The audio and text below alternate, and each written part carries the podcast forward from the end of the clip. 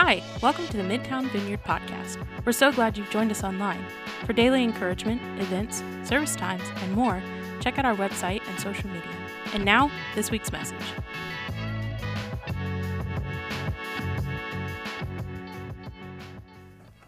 I was um, so excited during the worship in both services. The first one, it just kind of washed over me because the songs we're singing go so well with what we're talking about today.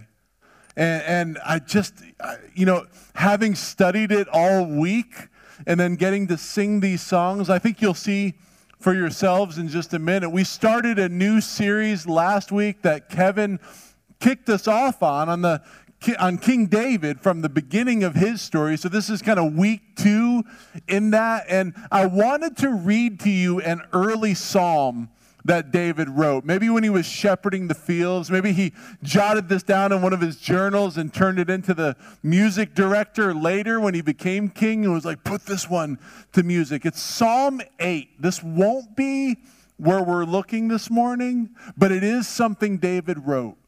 Psalm chapter, it's beautiful. He says, Lord, our Lord, how majestic is your name in all the earth and listen to all the second person pronouns here. You have set your glory in the heavens. Through the praise of children and infants, you have established a stronghold against your enemies. When I consider your heavens, the work of your fingers, the moon and the stars which you have set in place, what is mankind that you are mindful of me? Human beings that you care for us. It's a Great question. You have made us a little lower than the angels and crowned us with glory and honor. You made us rulers over the works of your hands. You put everything under our feet all flocks and herds, animals of the wild, the birds in the sky, fish in the sea, all that swim the paths of the seas. And then he, then he closes the way he opens Lord, our Lord, how majestic is your name in all the earth. Isn't that, isn't that beautiful? I mean, I've heard that psalm since I was a kid, but it just hit me different this week. Today, we're going to tell you a story you've already heard. You already know this one. You heard it as a kid. You have returned to it as an adult. We're beginning this new teaching series, and the first blip up on the map is David and Goliath, this famous story that you heard in children's church or Sunday school or saw on Veggie Tales, right? It's become synonymous with an underdog and a giant. And because we've looked at it so often, my fear for you is that you're going to put your circle, underline, highlight material away and just kind of coast because you're going to be like, I know this one. I don't have to pay attention. But there's a new lesson in us for this today. I believe. As I studied it this week, I saw something I never saw before, and that's the fact that David's not really a hero in this story.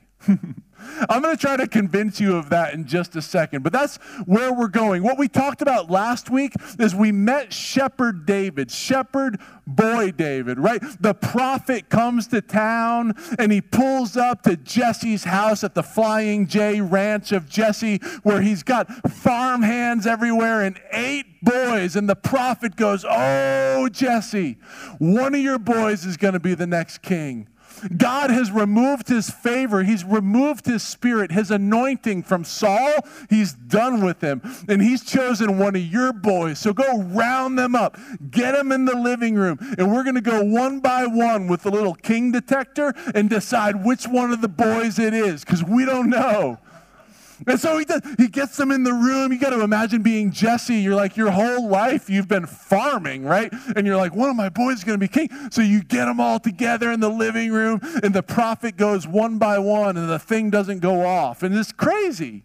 Because the first one, we're told that the prophet is like, this guy looks like a king, right? He's big, you know, he's brawny, he's good looking. And the thing is like, no, he's like, all right, well, Maybe the battery's low. Okay, so he goes to the next one, it doesn't go off. He goes around to all of the boys, and the thing never goes off. And the prophet's like, This is good. Jesse, do you have any more boys? And you remember what Jesse says? He's like, Well, I mean, Sorta. Wouldn't you hate to be sorta? David's middle name was sorta. He's like, I got one. He's the youngest. He's out tending sheep, right? He plays a harp. He writes poetry. He watches sheep. Like, we don't really talk about, we don't really talk. He's not king material. How terrible. And this is what scripture gives us. The prophet goes, Well, go get him anyway, just in case. And they go and get David, and suddenly the little thing goes off, and he's like, Oh, you're going to be the next king over Israel. And we find out this important lesson. The prophet goes, I would have never considered him right? I looked at the firstborn and I was like, that looks like a king. And God goes, well, that's the problem. Remember, he says in verse 7, don't consider his appearance or his height, God tells Samuel. The Lord does not look at the things people look at, Paul. Um, Kevin told us last week. People look at the outward appearance, but the Lord looks at the heart. And I never noticed this before until Kevin said it last week.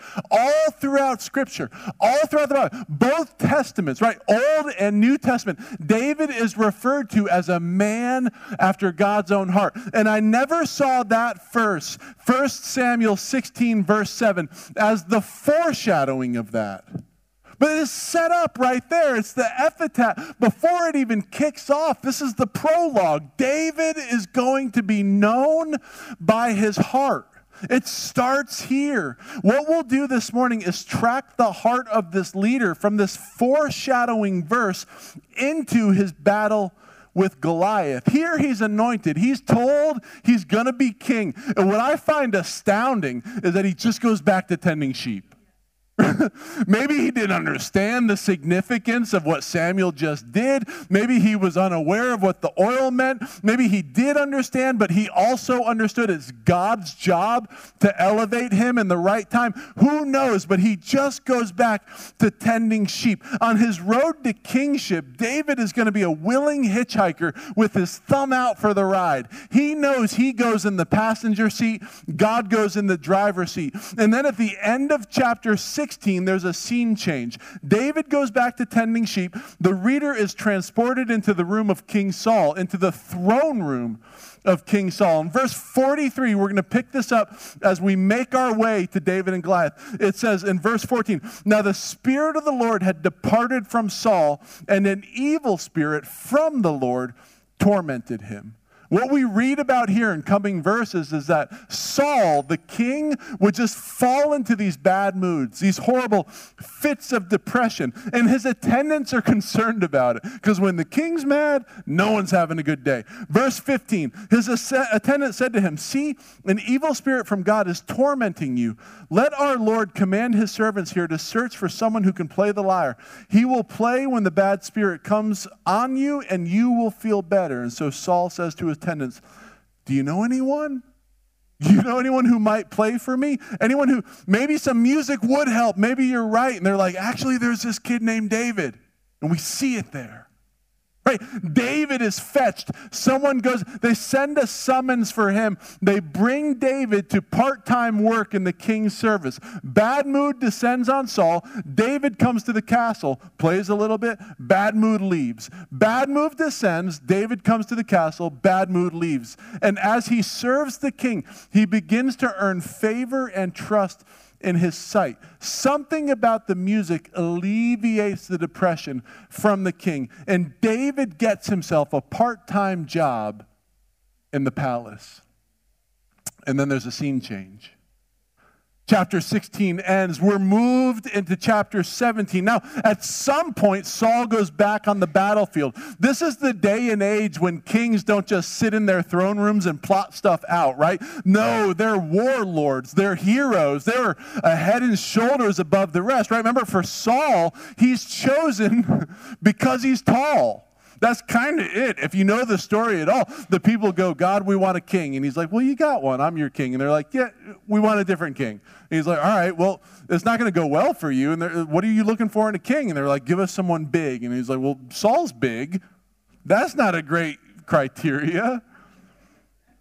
Saul's tall. He's a warlord. He's back on the warfield. And we find that there's this standoff happening in the horseshoe shaped valley of Elah in chapter 17, verse 4, because there's a, a a hero, a champion, right? Then Goliath, verse 4, a Philistine champion from Gath, came out from the Philistine ranks to face the forces of Israel. He was over nine feet tall. It's a big dude. He wore a bronze helmet, and his bronze coat of mail weighed 125 pounds. That's a heavy coat. Some of you got 125. You're like, that's what I weigh, or you think that's what you weigh. 125 pounds? He's just wearing you and he's over nine feet tall. He also, verse 6, wore bronze leg armor and he carried a bronze javelin on his shoulder. The shaft of his spear was as heavy and as thick as a weaver's beam. You know, weaver's. He tipped with an iron spearhead that weighed 15 pounds. So the spearhead, just the head of the spear, is 15 pounds, right? So you go bowling sometimes. You don't own your own bowling ball, right? So you got to go find one. I always got to go look for the one with the big finger holes because I got a big finger, right? And it's usually around nine or 10 pounds, right? The highest they go up to is 15. A bowling ball at the end. Of, that's what this guy is using for target practice. Like he's just slinging a spear around that weighs 15 pounds just at the end of it. He's just playing darts with this thing, right? That's how monstrous this guy is. It goes on, verse 7 His armor bearer walked ahead of him carrying his shield. Goliath stood and shouted a taunt across to the Israelites. Why are you all coming out to fight? He called.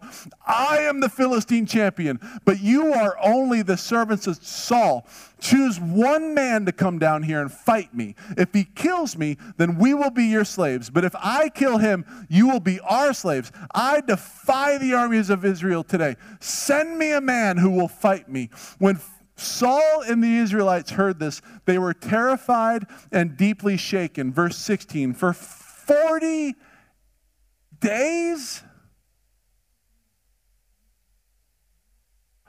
40 days of this? Every morning and evening, twice a day for 40 days. That's, that's 80 times. That's 80 taunts. The Philistine champion strutted, circle, underline, highlight. I mean, can we just stop right there? It's one thing to be taunted, it's another entirely to have someone strut in front of you while they taunt you, right? I mean, this is obnoxious. This guy is peacocking when he's taunting. It's offensive, distasteful, insufferable for 40 days, twice a day.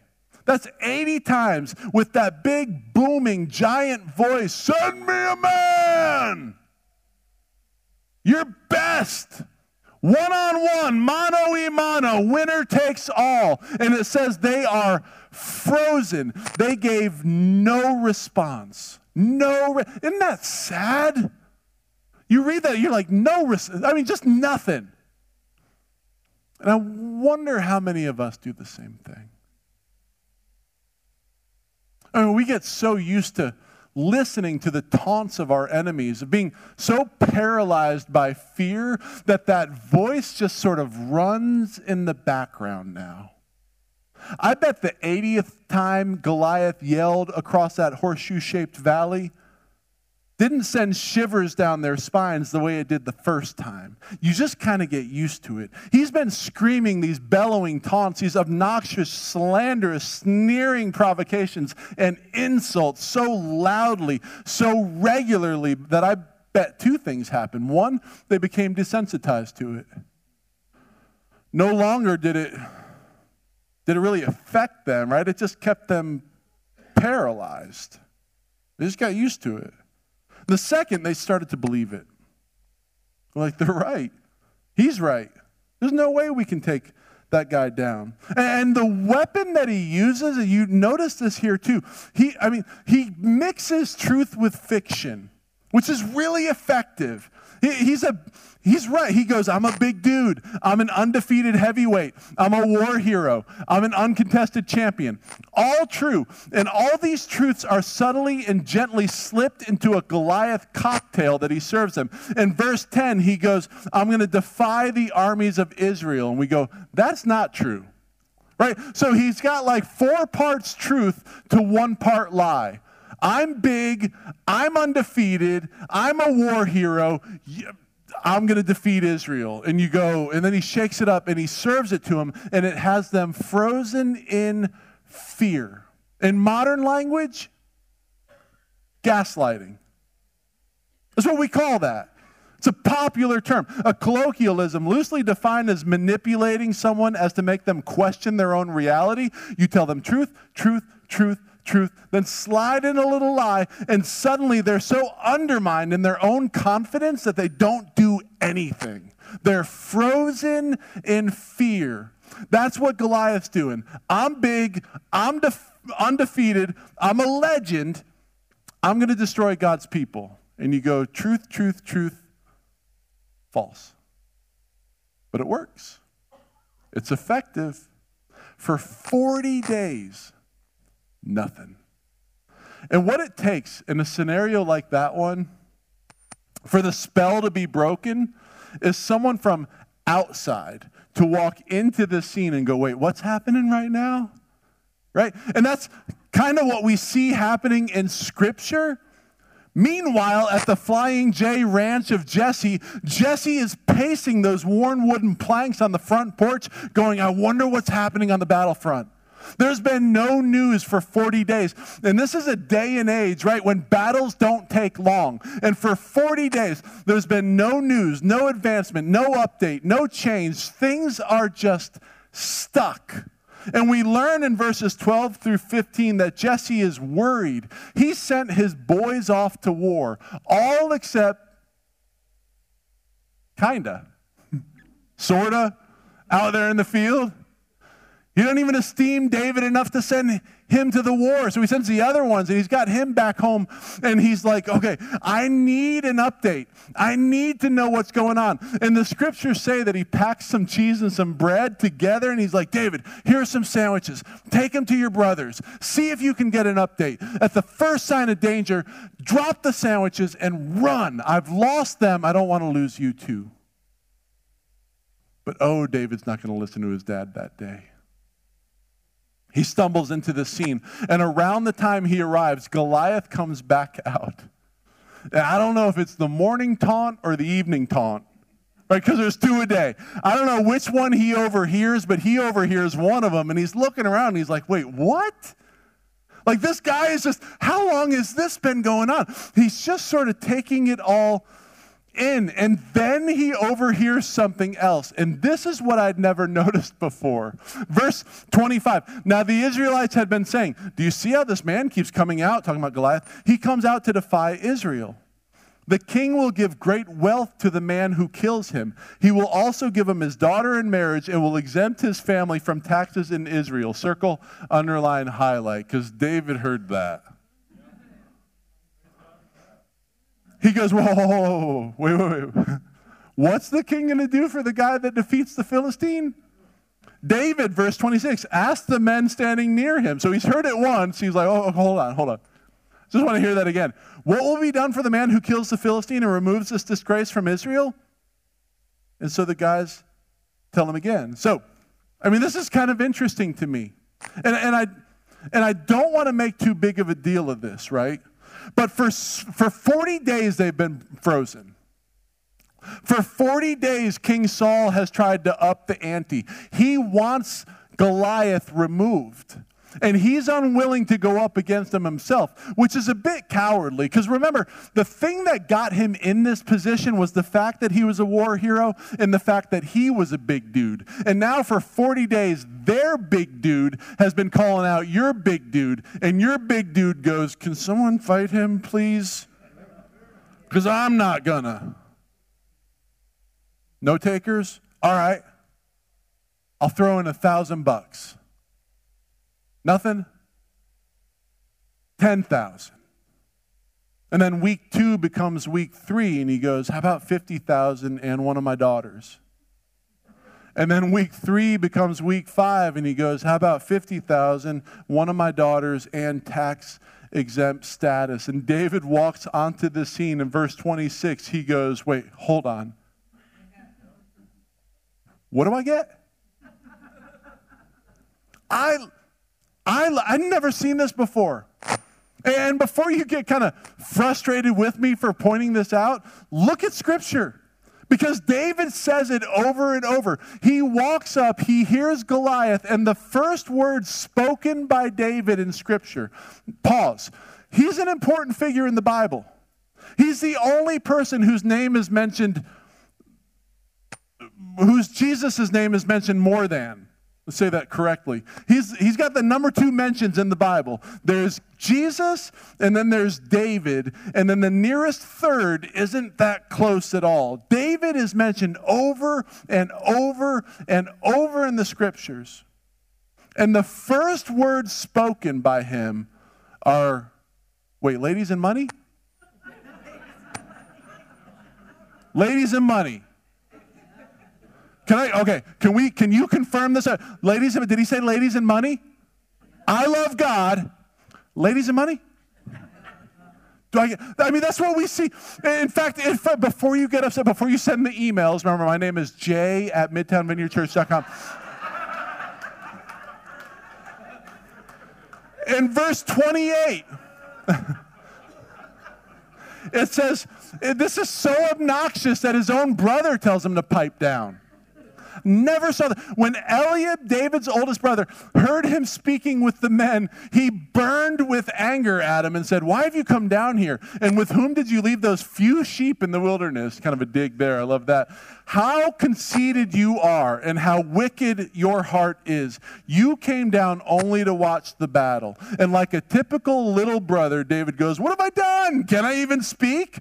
He turned then away to someone else and brought up the same ma- matter. And the men answered him the same as before. Three times he gets them to say it Ladies and money? Ladies and money. Ladies and money? As this, as this teaching series go, we're going to see time and time again that the key issue going on in the heart of King David is this battle with his own ego battle with ladies and money. This is a foreshadowing, isn't it? Of the struggle that he's gonna, this is gonna dog him his entire kingship. When he finally makes it to the throne, this is what we're going to see. It's foreshadowed here. You have to wonder if this is at the dark heart of his struggle because of where he sits in the family line. Remember, he's the youngest of eight in a day and age when everything is inheritance and birthright, you got to wait out seven other boys. Who's going to marry the eighth in the litter? And David's got to be wondering maybe this is how I advance myself. What's in it for me? I'm looking for a way. Not to mention, he's not even noticed by his father. You think, I mean, when, when the prophet gallops into town and makes the townsfolk tremble, when God tells the prophet one of the boys is going to be king, Jesse doesn't even bother to get David. You think he feels forgotten? Unlovable, overlooked, unesteemed. I mean, maybe it's a lot of weight to place on one half of a verse, but I would submit to you that the God who had this written down had this included on purpose. The opening scenes of David in that Valley of Elah, in his first words in the Bible what can I get? What can I get? What about God? What can I get? If you're looking for motives here, it seems that David start at women and money. I love God, but women and money. It's as if the author wants us to know what it looks like for God to have the priority in our lives. David is a complicated man. He's not perfect. He comes with his stuff. He wants more material, more possessions, more stuff. And I think God understands that about him. He knows there's greed in us. He knows there's an ego and a pride that we're going to have to struggle with. And he sees that even now in King David. But David rolls up and he identifies that stuff and he's got to continually put his heart back into the place where he's like, okay, I know what I want, but God, my eyes are fixed on what you want instead. And whenever he can keep those priorities that way, he does well. For 38 chapters, I think we're going to see chapter 17 giving us everything we need to know about the head and the heart of King David. The heart of David is he cares about the things God cares about. The heart of David is he really wants to honor God. But in his head, he's going to have to battle his sexuality. He's going to have to battle his pride, his priorities, and his ego. And for David, whenever honoring God is put above all those things, he does well. God does amazing things through him. But whenever it gets twisted, he falls into sin. And it's as if the author of Scripture is telling us don't get caught up in David. David's not the hero of this story. Right? He's a great example, but he's not the hero. He just knows the hero. If you're looking for a hero here, don't look at David. David's got some dark stuff he's got to deal with, some unhealthy motivations that he's going to forever have to walk out. David's not the hero in this story. God is because God chooses to use a David who is able to set aside those things and go, okay, God, but bring me into alignment with you. And I know for many of us, that's a different take on David. I, I tried this out with a few of you this week over coffee and lunch. I'm going, I don't think David is the hero. And people were like, I murdered their best friend. You like they just got so offended. They're like, what? It's like, no, I think what we see is a really flawed leader. And as long as we look at David as being perfect, we'll never aspire to, it's like, I can't do that. But when we see a complicated, broken guy who's just all the time going, okay, I got my dark stuff, but I'm, I don't have to be perfect. I just need to know the one who is. And boy, I surrender that. Guys, this was so liberating for me this week. I can't tell you how many times I'm going, God, I can't preach on this. I'm no David. I'm a Saul. Saul, Saul was a coward. He sat on the fence. Guys, there's no fence I can't find worth sitting on. Like, I can sit on a fence forever, right? I've got more in common with Saul. I'm like, God, the people who know me best are going to know what a fraud I am. I'm going to go up there and talk about David. And it was like God was going, I'm not asking you to be David. Right? If the David that you have in mind is perfect, I'm asking you to bring your messed up stuff before me and let me do the work. And his first reaction to the news of Saul's offer in the story money and ladies, money and ladies, I love God, money and ladies. This is the war we see going on in King David. It's the war we'll forever see going on with him. It's the one we'll have to fight my own ego versus God's stuff. And what's been said of David has been overheard by the people. What he's asking about gets reported back to the king, and the king finds out someone's asking about the bounty. Verse 31 What David said was overheard and reported to Saul, and Saul sent for him. Hey, you finally have someone asking about the payoff for this. And the king's like, Who? Because for 40 days I've been called out twice a day. Really, anyone will do, right? And he brings up this little kid named David, right? And look at verse 32, what he says. He goes, Don't worry about this Philistine, David told Saul. I'll fight him. And that, the confidence there. Don't be ridiculous, Saul replied. There's no way you can fight this Philistine and possibly win. You're only a boy. He's like, David's probably 13, 14, 15. 16. I mean, we don't really know. His voice might not have even changed yet. But David persisted. I had been taking care of my father. but David persisted. I've been taking care of my father's sheep and goats. Pause. What? Okay, so you've got King Saul going, there's no, you're only a boy. And David's like, oh yeah, I killed some animals when I was taking care of my father. It's like, David, I don't know if that should go on your resume, dog. Like, that's. That's not that impressive. Oh, you've been taking care of sheep and goats? He goes, when a lion or bear, now, I mean, this is, this is kind of cool. When a lion or a bear come, came to steal a lamb from the flock, I would go after it with a club. I love this. David doesn't wait for the lion or the bear to get a lamb in its mouth first. when it even begins approaching the flock, he goes, I would go after it. I mean, that's so proactive. So many of us, we inexcuse, or sorry, we excuse inactivity in our lives for fights that we're trying to ignore that God wants us to have. God wants us to show responsibility in certain areas, but we kind of go, well, it's not, you know, it's not really my thing or whatever. And David's like, not me. like, if I even saw the thing coming near, I went after There are some things we need to be proactive about. David shows that as an example. David's not the hero, but David is an example. And I love when we get that right, th- some things snap into focus. That David is not the hero of the story, but he is an example. That's what we see here. He, suge- he starts volunteering for a fight. He's like, Don't worry about this Philistine. I'm going to go in there. And Saul goes, You can't go in there. And he's like, Let me tell you something. When a lion or a bear, verse 34, would come to steal a lamb from the flock, I would go after it with a club and rescue the lamb from its mouth. If the animal turns on me, I catch it by the jaw and club it to death. Like, wait, what? Because at first this sounded kind of silly. You're like, David, that's not a great resume. And then you're like, wait, hold on. You what? He's like, yeah, not a big deal, right? Uh, when, when, whenever an animal would come get my animal, I would go get it. I would, I would get the thing out of its mouth, which you're like, wait, what? And he's like, and then since I have my hand there already, I just hold its jaw, I pick up my club, and I club it to death. Like, what? I mean, can we just respect David's gangster real quick? This.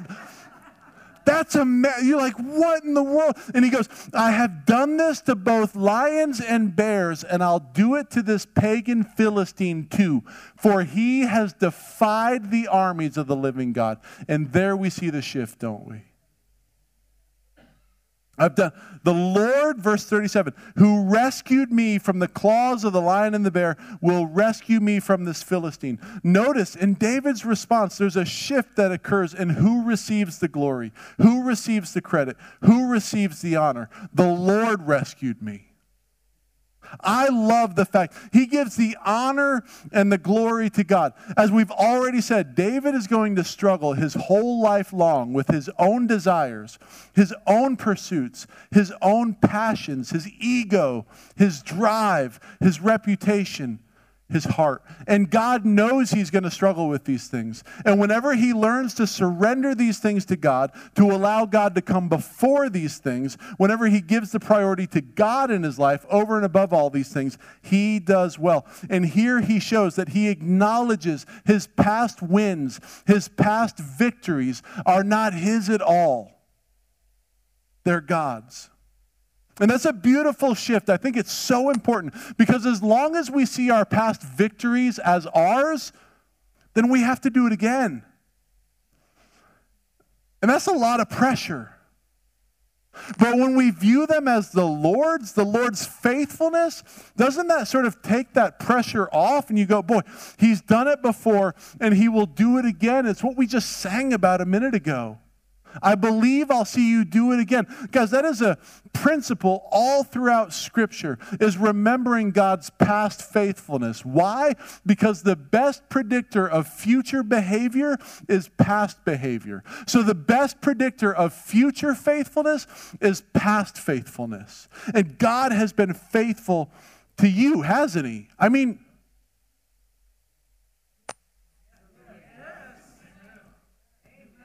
You're here now.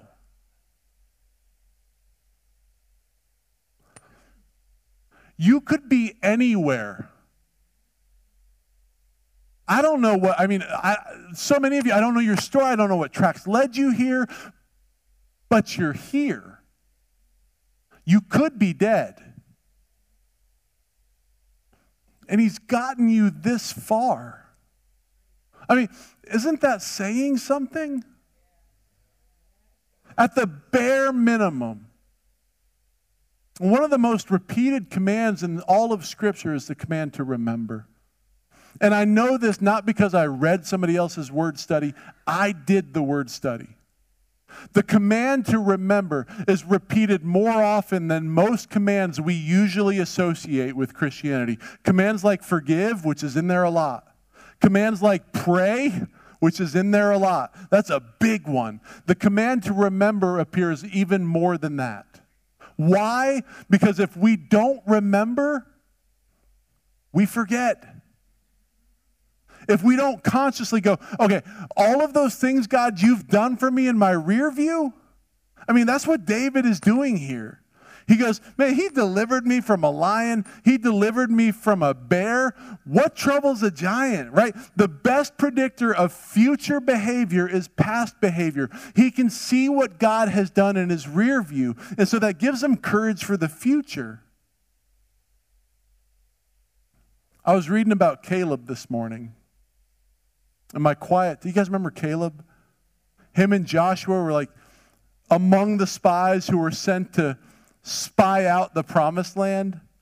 There's 12 of them, if I'm not mistaken, and they get there, and 10 of them all go, There's so many giants there, we can't take them down. And Joshua and Caleb are going, Are you kidding me? Like, we can, t- you guys remember that Red Sea that we just had? Remember, we were leaving Egypt and there were soldiers chasing us with chariots, and we're a bunch of ex slaves, ex brickmakers, and we're dead ended into the Red Sea, and there was nowhere to go. And then remember that whole like Moses stuck up the stick and the seas parted? And we walked through on dry ground. And then after we got across, God let the seas come back together just in time for those soldiers to be swallowed. God defeated an army with a stick? What trouble are giants? Guys, those giants on your horizon are nothing compared to the armies in your rear view. And David knows this. And so he reflects back. He goes, Okay, I, the Lord gave me the victory over a bear and a lion, and he's going to do it again with this giant. And so I love verse 37. Saul finally consents. This is so funny. He's like, All right, just go ahead. May the Lord be with you. I mean, just God bless you, man. This is not going to take long. Right? And then I mean, David, uh, he's got to get suited up for battle. So Saul gives David his own armor, verse 38, a bronze helmet and a coat of mail. David puts it on, straps his sword over it, takes a step or two to see what it's like, for he had never worn such things. And finally, he says, I can't go in these. I'm not used to them. So he takes them off again. I love that David here understands in a moment what has taken some of us lifetimes to learn. In one moment, he understands that God called him to be David not Saul. I've spent untold seasons of my life trying to wear Saul's armor. And you have too. Trying to be someone you're not. When God's just called you to be yourself. You don't have to be, you don't have to wear somebody else's armor. In verse 40, it says, He picks up five smooth stones from a stream and put them into his shepherd's bag. Circle, underline, highlight. What kind of bag? This is David embracing who he is. I'm not called to be Saul, I'm called to be David. He puts him in his shepherd's bag. Then, armed only with his shepherd's staff and a sling, he starts across the valley to fight the Philistine. I mean, could you imagine being the Israelites that day? You've heard rumors that, oh, there's going to be a, someone's going to finally take down the giant, right? And then you're like, you go out to the battlefront for the morning taunt, you know, because Goliath's coming. You go, you show up, and they're like, what's happening? You're like, nothing. Someone's kid got loose, but otherwise, nothing, you know. And then you're like, oh, no, that's the guy. Like, that's, he's going to fight the giant, right? And he's, a, he's got five, I don't know why five. There's some commentators who say, based on other passages of Scripture, that Goliath might have had four giant brothers. True story. Like you can look that up. And so when David is getting the five stones, maybe he's getting one for each of them in case he takes Goliath down and gets chased after by four others. He's like, I got one for, for all of you. I don't I don't think so. I think David picked up five stones because he knew that's about how many you could get off before you got struck in the head with a bowling ball. If you're going out to fight a giant, you better have a full clip. Don't just put one in the chamber. That's a dumb move. But imagine being Goliath. I waited a month and a half, and this is the best you got? You're sending out a little kid? That's what his reaction is. Verse 41 David, uh, Goliath walked out towards David with his shield bearer ahead of him, sneering in contempt at this ruddy faced boy. Am I a dog? He roared at David that you come at me with a stick, and he cursed David by the name of his gods. Come over here, and I'll give your flesh to the birds and wild animals, Goliath yelled. And listen to David's reply. You come to me with, I'm just kidding. You come to me with sword, spear, and javelin, but I come to you in the name of the Lord of the heavens armies, the God of the armies of Israel's, whom you have to fight. Today the Lord will conquer you, and I will kill you and cut off your head. Mm. this isn't the youth version that we heard in Sunday school. Because the one I heard growing up, he got hit in the forehead and story's over, you know? But in this version, he cuts off his head. Like it's, it's, I love that he says, though, that the Lord will conquer you and I'm going to kill you. The Lord already has the victory. I still got to walk it out. So, three examples that David sets before us quickly as we're running out of time. It's a great story, and it's so much to try to fit in. When we look at David as a hero, I mean, the story just becomes the story of a hero, and we're not heroes, so we just kind of go, well, that's nice. When we look at God as the hero and David as the example, there's some things that snap into focus for us, I think. And just three quick examples that David sets before us. One, because of his hero, David sees himself winning before he does. Because of his hero. Not because he's heroic, but because he knows who the hero is, David can see himself winning even before. Verse 32, he goes, Don't worry about this Philistine. I'll fight him. Guys, I think that's the heart that David has that is an example to us, things we can aspire to. I know who's on the throne. And so I can see myself winning this even before I've entered the battle. When you've surrendered your heart to God in that way and you realize that He's the hero, He's the hero, you go, okay, there's some fights I'm going to start signing up for because I can see myself winning this one. Not because I'm great, but because He is. And that empowers us to start fighting some fights we've been putting off. Because there's some we've been delaying, isn't there? There's some we've been dodging, things we haven't wanted to deal with, financial stuff we've been ignoring or avoiding, trouble in our marriages that we've just kind of been hoping would go away on its own, right? An unhealthy relationship that you know you need to surrender and you don't want to. There's an issue with your children you hope no one else notices. That addiction, that health thing, all those battles that we're called to fight that we keep putting off. When we know who's on the throne, you don't have to be the hero. You just got to know the hero and have the faith to walk it out. And because of his hero, David goes, okay, I can see myself winning this one. He has the faith to walk that out. He becomes an example, not our hero, but our example. Two, because of his hero, David's type of problem becomes irrelevant. Uh, I want to say that again. Because of his hero, David's type of problem becomes irrelevant. Right? For David, the type of problem doesn't really matter anymore. In his rear view, he sees lions and bears. So, what troubles a giant? Right? It's the same problem, just a different name. The old problems, there was a giant, I'm sorry, a lion and a bear back there. Up here, it's a giant. It's all the same things. I've seen God do it to the lions and the bears, so what difference is a giant? I got lion, check, bear, check, giant. All right, we're about to see what it looks like to take one down. The type of problem doesn't matter anymore. He's not special, he's not different. He looks back and he sees, based on God's past faithfulness, this new problem is going to not be a problem problem for very long based on God's future faithfulness. you want to know something cool? And maybe you already knew this. I, I did not. But I Googled this week. I was so curious about this because lions and bears, you're like, okay, you know, how long or how tall is a lion? Right? If it went all thriller on you, you know what I mean? Like if you were to get out a tape measure,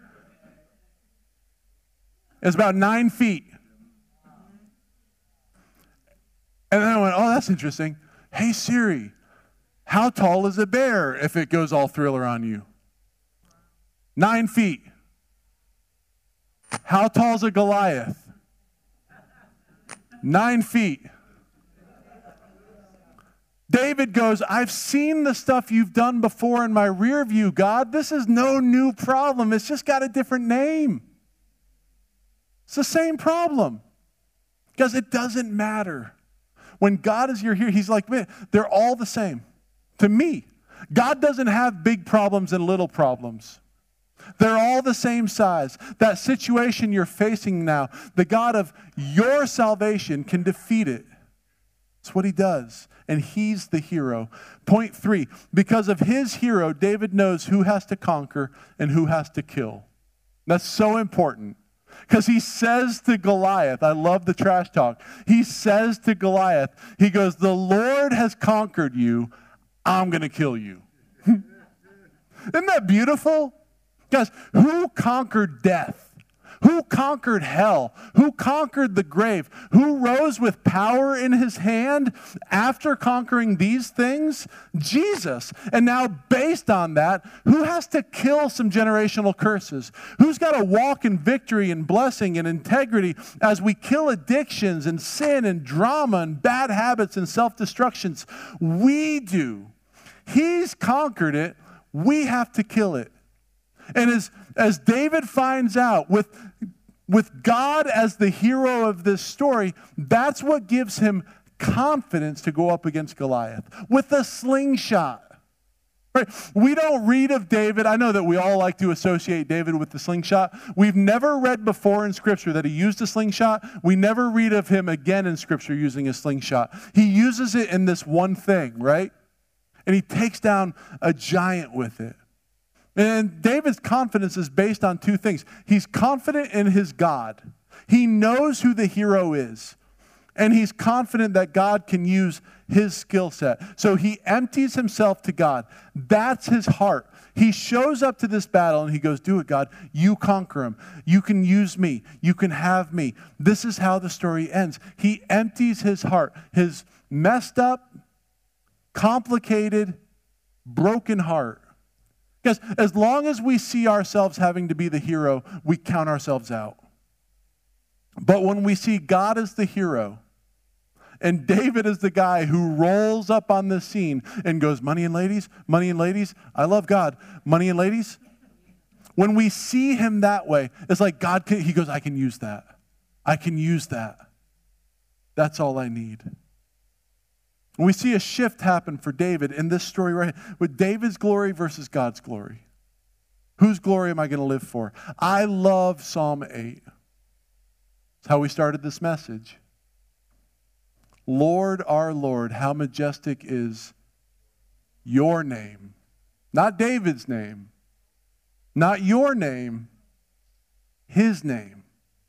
He's the hero. Lord, our Lord, how majestic is your name in all the earth. You have set your glory in the heavens. When I consider your heavens, the work of your fingers, the moon and the stars which you have set in place, who am I that you are mindful of me? Who am I that you care for me? Lord, our Lord, how majestic is your name in all the earth. Let's bow our heads for a moment.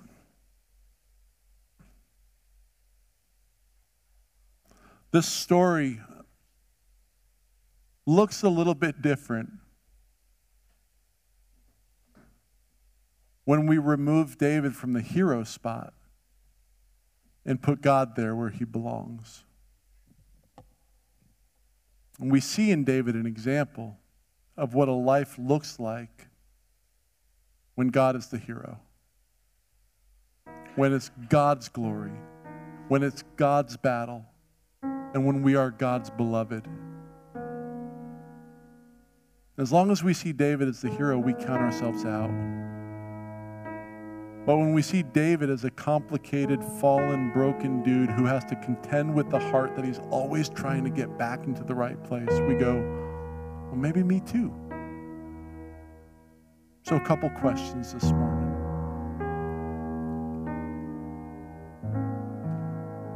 Have you counted yourself out? Have you given up on you? Because you've been trying to be a hero? The good news is you can't be. And if you think that disqualifies you, congratulations. You qualify. You got to be broken.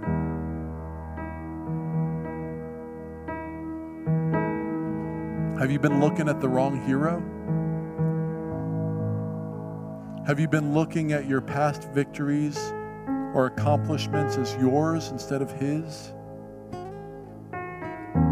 Maybe for some of you, there's been some fights you've been running from. Or you've been frozen in fear because you just don't think you have what it takes.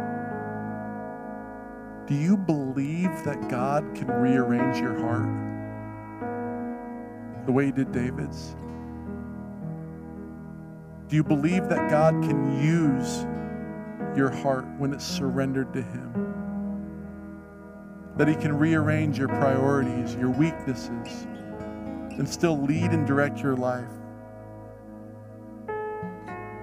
Are you brave enough to own your flaws?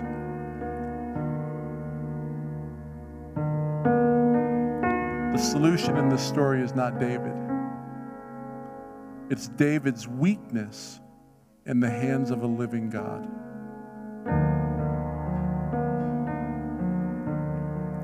as the story ends, and you know how it goes. David throws a rock at Goliath, he falls, and he runs up and gets a bit gruesome.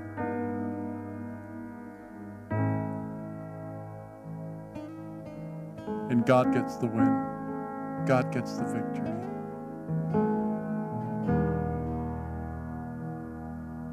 God, we want to live for your glory so that you get the victory. So, in this moment, friends, we like to give a minute or two just to listen, to listen to whatever the Lord might be saying to you in this time. So, the band is going to play. Then, after a minute or two, we're going to join our voices together again in a song. Someone will pray over you, and at that amen, you are dismissed. You are free to go.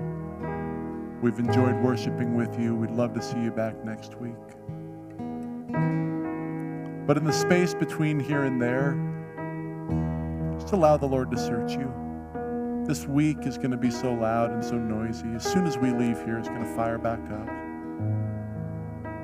Some of you might be walking through some things that you need to surrender. There's some kneelers up here if you'd like to place movement with what you're wrestling with. Nothing special about the kneelers, just sometimes movement gives us a way to track what God's saying. To my left, there's a table with communion on it. To my right, there's some prayer candles if you'd like to light one as you pray. Again, take whatever time you need before it gets away from us. Then we'll sing. Then we'll pray. Then we'll head out. Spirit, search our hearts.